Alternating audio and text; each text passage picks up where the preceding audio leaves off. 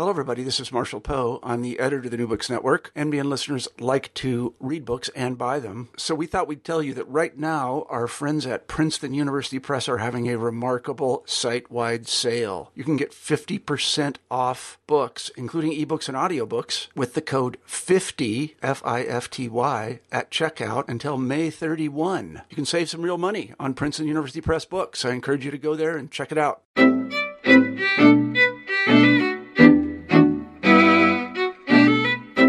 Everybody, and welcome back to New Books in Jewish Studies. I'm Jason Schulman. We've got a great show for you today. My guest is Michael Barnett, who teaches at George Washington University.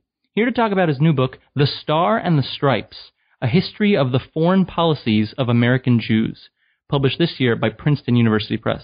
Michael, welcome to New Books in Jewish Studies. Thanks for having me. Well, it's great to have you. So, Michael, maybe we can start, um, as the book does, with how the idea for the book came about.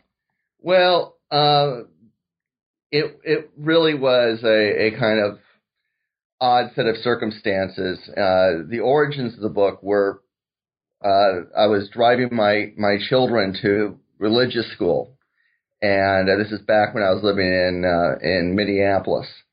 And I drive up, and I there's usually this banner uh, above the above the entrance way that says something to the effect of "We support Israel in its struggle for peace and security." And I noticed that it had come down, and in its place had gone a banner that said "Save Darfur." This is back in 2006, 2007, and that struck me as curious, mainly for two reasons that had to do with the kind of work I was doing at the time. Uh, I was actually, when I wasn't driving carpool, I was trying to finish a book on the history of humanitarianism, and and and so all of a sudden seeing this kind of abrupt shift or an exchange of banners from Israel to uh, trying to prevent genocide in in Sudan was for me a little bit shocking uh, coming to, from my temple, and the other was I've been beginning to engage a lot in faith-based humanitarianism and spend a lot of time thinking about Christian humanitarianism and Islamic humanitarianism I hadn't really thought much about Jewish humanitarianism. And so, again, that banner going up where American Jews were organizing to try and stop a genocide uh, struck me as interesting, not so much from the standpoint of, you know, what are, why are Jews doing this, but from the standpoint of a broader phenomenon of, of faith-based humanitarianism. But it was that exchange of banners that really captured my attention, and I began to wonder whether, in fact, there was any kind of greater symbolic meaning to the fact that down had come this banner in support of Israel, and up had gone this banner in in support of the cause of Darfur, and wondering what the significance was. Did it tell me something about the general mood in the American Jewish community? Did it tell me something about how it is that the American Jewish community valued humanitarianism in relationship to uh, support for Israel. So the book really begins on, on that note and tries to unravel this, if you will, this moment when I'm driving my kids to religious school. And I found myself going deeper and deeper and deeper into the history of American Jewish humanitarianism which also then gave me a very different perspective on how to think about American Jewish engagement with Israel. Mm-hmm. So, driving your kids um, and the story of the banners, you know, we might say that one, one, uh, one, the banner that came down was a tribal or a particularist banner, and the banner that went up was more of a cosmopolitan or universalist banner. Can you tell us about those two sort of poles? And um, you know, is it a zero sum game? Yeah, no. One of the things that, uh, in terms of my own work on humanitarianism, the the central question is how does a how do a people come to define their obligations to those outside the community? And one of the striking things about sort of the globalization of humanitarianism is that we used to only care about our own. And one of the striking things of the last two centuries is that we now care about everybody and we can tell stories about the suffering of people that really are not part of the community. We care about distant strangers. And the, so, so I've always been curious about how it is that a political community comes to define its obligations to outsiders? And those are the kinds of questions that, as you as you as you note, oftentimes get juxtaposed as universalism on the one hand and particularism on the other. Uh, do we see ourselves as part of a broader humanity, or do we take care of our village first? And those are enduring philosophical questions, but they're also enduring questions within Jewish theology and history. And so I began to wonder to what extent these broad themes of cosmopolitan versus tribalism get played out, not only philosophically, but also politically. And one of the features of the book that I wrestle with is how these two things relate to one another and trying to make sure that I don't treat them as a zero sum situation so that if if particular if tribalism is up then cosmopolitanism is down because one of the things that we see among Jews and American Jews and I should say among citizens of the world is is really very much how it is that we can navigate our sense of relations to our family and to our nation and to our brethren, but also relations uh, to the broader world. And those are enduring questions that all peoples have asked. And my question has been how have American Jews answered that question? Did you talk to anyone else at the temple about the uh, banner switch? Um, my guess is that some people would have been very happy uh, with the Darfur sign. Other people would have been a little bit ambivalent that the Israel sign was taken down. And it seems like ambivalence is sort of a key feature in the book. Did you talk to anyone? I'm just curious. Well, I did talk to the rabbi who was actually very involved in the Save Darfur campaign. Um, and, you know, I, it's always I have a hyperactive imagination, and so I began to sort of impose a lot of meaning on this exchange, and you know, and I knew that my temple, like a lot of temples around the country, have been struggling uh, to get a handle on their relationship to Israel, and you know, he assured me at the time that this really wasn't a comment on Israel. This really was a comment on the kinds of commitments to social justice that this that this synagogue has always had and continues to have.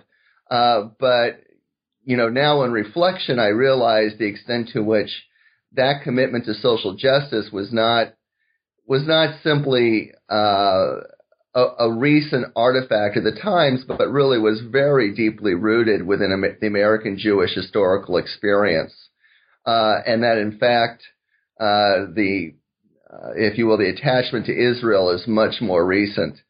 So I, you know, they would insist that it had no meaning whatsoever. Uh, but you know, as a writer, I get, and as an academic, I get to, you know, a little bit of liberty in terms of interpreting uh, the significance of these events. Mm-hmm. So the the subtitle of the book deals with the um, the hi- history of the foreign policies of American Jews. I want to ask you about the American and the Jewish part. Um, you say that American Jews are different because America is different. So maybe you can tell us what you mean by that. And then also you know, on the Jewish side, Jews are not the only sort of transnational diasporic people. Um, do they feel foreign policy questions particularly acutely? Well, on uh, with respect to sort of the nature of American Jews, I can't take credit for that uh, quip that American Jews are different because America treated its Jews as different, and the way it treated its Jews as different uh, is that it didn't see the Jews as different, which was very different than the experience that Jews had felt in Europe. And so, you know, we can, I think, overly romanticize the American experience, but in comparative terms, uh, when Jews came to the United States, it really was something of their golden land. It provided opportunities that they'd never experienced before. And one of the impacts of this, and this is uh, part of the argument, and again, it's I don't really claim a lot of originality here. There's a lot of scholars who have, have made this argument before me, is that because of the American experience, American Jews strove uh, to basically integrate themselves uh, to the point that there could be a danger of assimilation. And part of that American experience was a commitment to basic fundamental American values like liberty and equality and the separation of church and state, which it turns out for American Jews, those are also good values uh, if you're a minority population and and want to keep some protection from the majority. Uh, and American Jews also said that these were quintessential Jewish values as well. So this became a moment where, uh, for American Jews, their own identity as Jews becomes read through an American lens. And this becomes part of the reason why uh, American Jews become deeply committed to basically liberal values and pluralism and the idea of autonomy and minority rights. These are things that American Jews have always uh, have, have always stood for, or at least have they've wanted to present themselves as standing for that. Uh, but the other side is that they're still Jews. And as Jews, they have a deep sense of obligation to other Jews especially when Jews in foreign lands are under threat. And this means that Jews are also a transnational political community in the sense that they are a diasporic people. Uh, they identify with each other, and the pain of other Jews is the pain that they feel. Uh, this became this note. You know, Jews were always a religious people, but as a political people, that really begins in the 19th century when Jews begin to organize transnationally. Jews begin to organize in Berlin and London and Paris, oftentimes in self defense organizations, uh, with the goal of mobilizing, oftentimes, uh, their governments to protect Jews uh, in foreign lands. And so this was this is you know this is the beginning of what we would see as a Jewish foreign policy in the sense that you have a political community that's organizing, uh, that is trying to handle and manage their relations with the external world. And that's, that's pretty much what a foreign policy is all about. And what you saw then were a lot of American, not American, but a lot of Jewish institutions begin to develop, uh, principally for the construction of a foreign policy and we used to see the language of Jewish foreign policy used quite openly in the, in the Jewish community until 1948 when you have the State of Israel created. And at that point, we no longer talk about Jewish foreign policy. We now talk about Israel, its foreign policy, and the presumption that Israel is also supposed to be uh, the guardian of all Jewish interests. That's interesting because in the 19th century, it seems that Zionism was sort of a threat to Jewish internationalism, right? It was a it was um, it was a threat in the in the sense that one of the things that and this is where the interesting uh, correspondence between cosmopolitanism and sort of the Jewish imperative for survival really uh, really uh, join in the sense that what you begin to have are a lot of Jews, uh, not just in the United States, but often, but also in Western Europe, uh, that begin to argue that their own survival at home is premised on these quintessential liberal values of autonomy and liberty and separation of church and state. And they also begin to argue that these should be the uh, the kind of governing institutions of the world and we should begin to create international law and international organizations and norms that also protect things like human rights and religious liberty. And so this begins a, a kind of cosmopolitanism for Ameri- for uh, not just American Jews, but for a lot of Jews in Europe. So it is a kind of cosmopolitanism, and it's a kind of vision of how Jews are supposed to exist in their national states and also the kinds of commitments they should externalize uh, to a growing assembly of international institutions like the League of Nations and later the UN. Uh, the other big movement, though, that's uh, occurring, of course, and the one that gets most most attention. This other story doesn't really get much play, but the other big movement, of course, is the emergence of Zionism, which is uh, very much on the outside looking in in the United States and in Western Europe, which is precisely where the challenge was not so much separation, but really trying to demonstrate that that the Jewish population could really uh, assimilate into society and knew how to be a, a good patriot. And so the Zionist movement was seen as one that had given up on the promise of integration and, and basically said what we need to do is separate as much as possible and create our own national state. And in that sense, then, it was seen as the antithesis of this broader movement in favor of cosmopolitanism.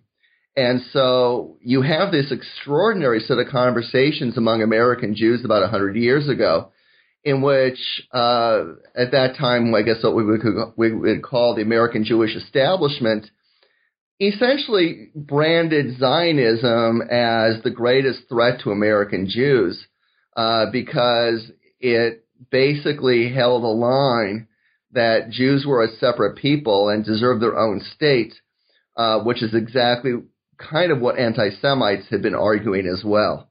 Um, and so American Jews were adamant that, you know, Zionism in, in the sense of creating its, for Jews their own national state was not compatible with their own cosmopolitanism. So that's a moment where you have a lot of American Jews really uh, invested in a kind of internationalism and treating Zionism as as an enemy. Mm-hmm. And you have a um, section where Louis Brandeis sort of comes to the fore and sort of turns things around for American Jews on Zionism. I want to ask you about 1948, um, the, the, Declaration of the State of Israel and the uh, UN Declaration on Human Rights. Um, what effect, if any, uh, did Israel's uh, creation have on American Jews?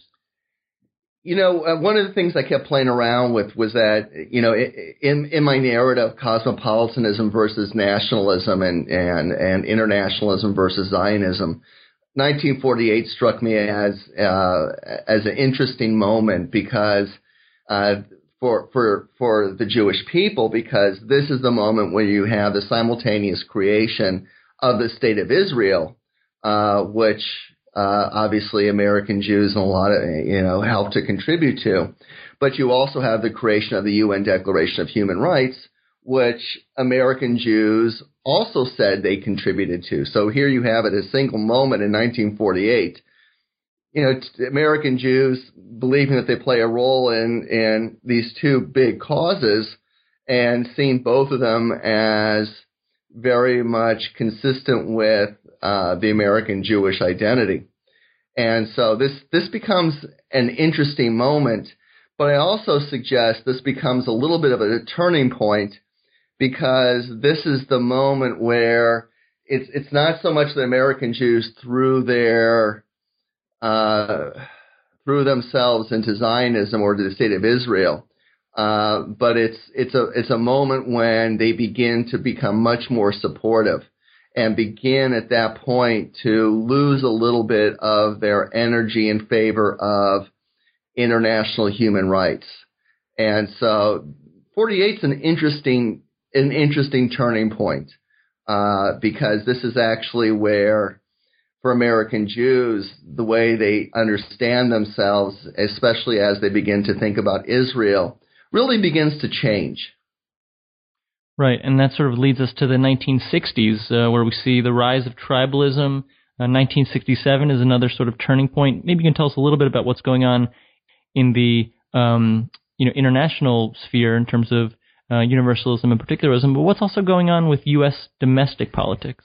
Uh, you, well, and, and an important element of my argument is that if you want to understand American Jews, you have to understand the American experience. Uh, and so that's not to depreciate the impact of Israel because Israel's had a very important impact on American Jews, but it's to say that uh, it really is that American historical experience that has been the driving force for how American Jews see themselves in the world. Uh, 19, you know, part of what's going on, and I should say as a backdrop, is that in contrast to the mythology that American Jews were always deeply in love with Israel, in fact, from 1948 to 1967, they were supportive, but not not ambitiously so. They were kind of armchair supporters.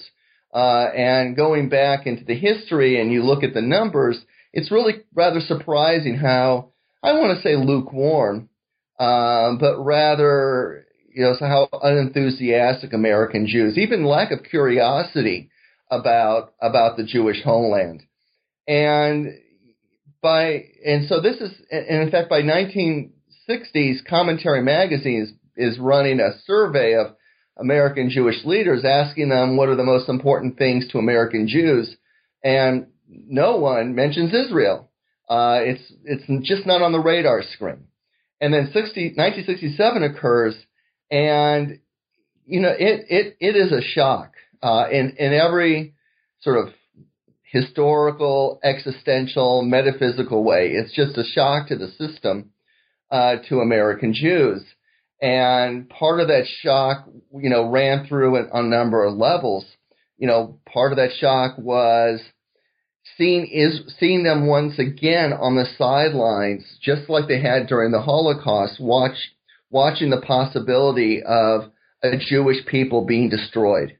And here they were more powerful than ever before, more confident, more secure, and yet once again they were helpless to do anything.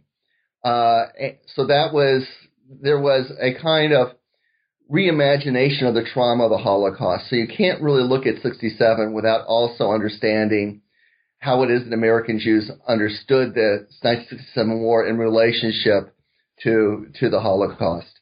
Uh, also, American Jews had expected that they would get a lot of assistance from the United States and especially their liberal friends. And in fact, as we know, Israel was pretty much abandoned. Uh, and American Jews thought they would be able to pull on their natural alliances, and they were just nowhere to be found. And so that that was a um, that was a that was a um, a blow to the gut. Uh, and then Israel won, and this what was amazing uh, was the extent to which American Jews not only identified with the victory, uh, but began to carry themselves a little taller. I mean, they had they began to see themselves as as more muscular and as capable of actually, you know, not taking it anymore. And there was a tremendous amount of pride that grew up in and around Israel. And this is really the moment when American Jews begin to identify and define their identity in and through Israel. And this is really a turning point because beginning in 1967, uh, this is this is really the moment when American Jewry not only begins to organize uh, strenuously in favor of Israel, but it's also the moment where how it is that one defines oneself as American Jew gets read through Israel. Uh, and so Israel becomes uh, larger than life. It gets to the point of almost idolatry uh, for American Jews. And in the last two decades, um, we've seen, um, you know, what some people can consider an American Jewish distancing from Israel. Um, what, what, have you what, what do you notice? I mean, it looks like it seems like you are identifying a return to cosmopolitanism. Is it uh, a pendulum swinging back the other way, or um, is something something returning to normal, as you as you might say. Yeah, if it's you know, look at from the from from uh, the long arc of history from the 19th century to the present. One of the striking things about American Jews is that they've been pretty much steadily cosmopolitan. And then 67 happens, and this is when I say American Jews go tribal. And they never quite abandoned their uh, their their alliance and allegiance for forms of humanitarianism and human rights and social justice, but they really sort of threw themselves into Israel. And so if you look at it, that 67, if you buy my argument, then 67 is a, a turning point, and it creates, though, underneath the surface, a set of interesting sets of dilemmas for American Jews, which are about particularism and universalism. And the way it is that American Jews were able to sort of smooth this over at the time, which is unlike, which is rather like what, eh, when you refer to Louis Brandeis, who made Zionism safe for American Jews, is that you could, you know, a lot of American Jews could say we are able to actually express our universalistic identities through Israel because Israel shares our values. Israel shares liberal values. It's a democracy. it's a prophetic country. Um, Bernie Sanders' engagement with Israel begins going to a kibbutz, which for a lot of American Jews is the symbol of social justice for Israel and for Jewry. Uh, it's that great social experiment. And, and so American Jews can actually be nationalistic in that sense, but also cosmopolitan. And, but it becomes more difficult over time. Uh, and that increasingly Israel's doing things that a lot of American Jews begin to wonder, um, wonder about, in particular, whether it lines up with their values. And so part of what I've noticed beginning in the 1990s and continuing through today, and it's become really pronounced today, is uh, this this broader question that American Jews have, which is, you know, not only how do I support Israel because by public opinion polls and surveys, American Jews are very supportive of Israel, but underlying there's this deep anxiety and ambivalence because they're not sure that the Israel that's evolving is consistent with their values. And so, uh, and this is not to argue that Israel doesn't have these values, but the question is, do American Jews wonder about Israel's commitment? And those values are, for instance, a separation of church and state. Israel is a Jewish state. It's a religious state. Uh, and organized religion plays a very different role in Israel than it does in the United States uh, American Jews would not be comfortable uh, in in the United States if it was, for instance, a Christian country, uh, at least institutionally so. Uh, there's this question about Israel's commitment to basic human rights, uh, which has gotten a lot of attention lately. And then there's also this question about Israel's commitment to democracy, which, as we know, is potentially under threat uh, to the extent that at some point in the very near future, non-Jews will be a majority of the population from the Jordan River to the Mediterranean Sea. And the question that I think American Jews are asking themselves over and over again is, I support Israel and I support the idea of a, of a Jewish state, but I've but American Jews have always said they've wanted that Jewish state to stand for something more than survival. They've wanted to have a certain set of values that they can admire. They would like Israel to act in ways that they believe reflect well on Jews.